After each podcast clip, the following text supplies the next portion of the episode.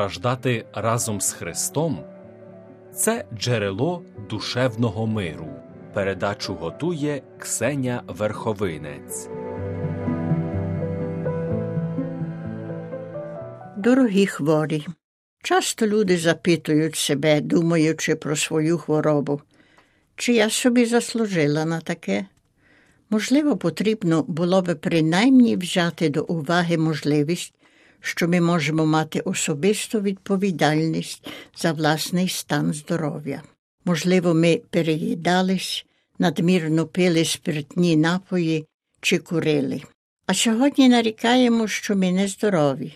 Багато побожних людей страждають набагато більше, як потрібно, бо вони стурбовані почуттям вини, думаючи, що вони засуджені на таке страждання, бо радше вважають Бога як того, що зсилає кару, ніж того, що утішає.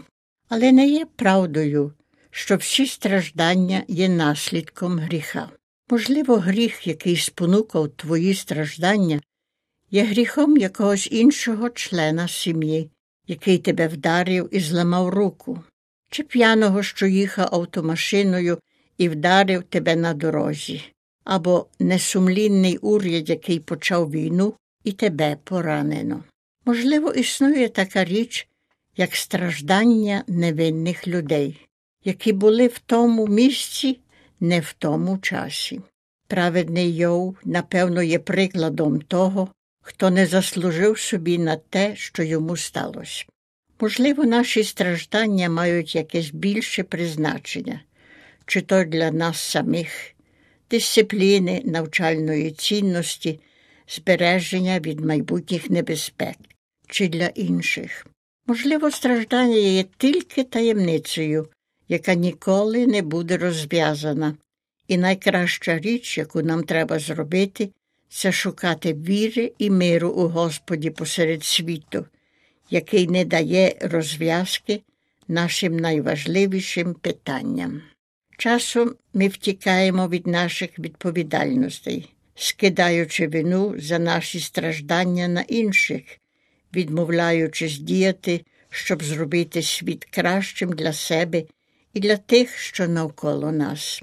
Іноді ми усвідомлюємо свою провину та відповідальність за наші страждання.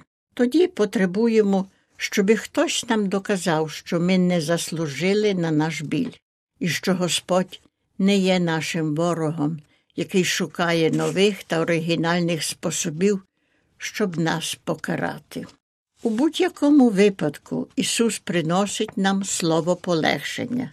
Якщо ми дійсно стягнули на себе гріх, то Ісус приходить з прощенням, боляче дивитись на себе чистими очима і побачити всі ті хвилини, коли ми завдали болю іншим і самим собі. Але тому, що Господь нам простив через Ісуса Христа, зможемо відважитись поглянути навіть на свої найпоганіші хвилини, чесно відкритися Господеві, висповідатися, знаючи, що Господь любить нас навіть тоді, коли ми грішні і що Він нам простить. Тим, що сильно стурбовані поняттям надолуження, які бояться Бога, бо їм здається, що Він більш строгий суддя, як люблячий батько, жертва Ісуса на Христі стає переконливим символом, як ми можемо звільнитись від наслідків гріха. Ісус страждав за нас. Він взяв наше місце, Він прийняв нашу кару, Він помер за нас, щоб нам було прощено наші гріхи, і щоб ми не мусили перенести такий суд, на який заслужили своїми гріхами. І тому, що ми всі є грішниками, то всі могли б страждати, якщо не в цьому житті, то після цього життя. Але ми запевнені, що смертю Ісуса на Христі Господь не покарає нас навіки. Господь нам простить, прийме назад і нас утішить. Одне з найкращих місць на цю тему це Ісусові слова в 9 розділі Євангелії від Івана. коло Ісуса та Його учнів проходить сліпо народжений. Апостоли питають Ісуса, Учителю, хто згрішив? Він чи батьки Його, що сліпим Він народився? Це логічне питання, якщо припускаємо, що в людському стражданні завжди існує якась провина.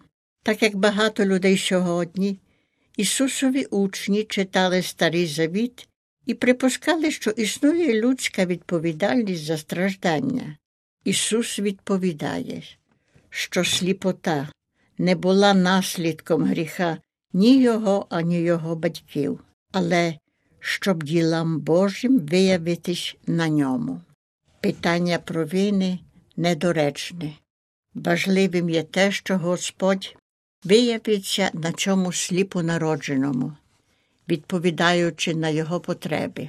І так воно є з нашими стражданнями. Можливо, ми зробили щось такого, чим собі на це заслужили. Якщо так, то буде добре, якщо це усвідомимо, признаємось і нам проститься. Але, можливо, ми не винні, не розумію, чому так сталося, а не комусь, що видається більшим грішником від нас. Воно може бути недоречним ставити питання провини. Страждання існує, звідки б воно не прийшло. І Господь присутній, щоб нас утішити. І це найважливіша річ, чи ми на це собі заслужили. Про це будемо далі говорити в нашій наступній передачі.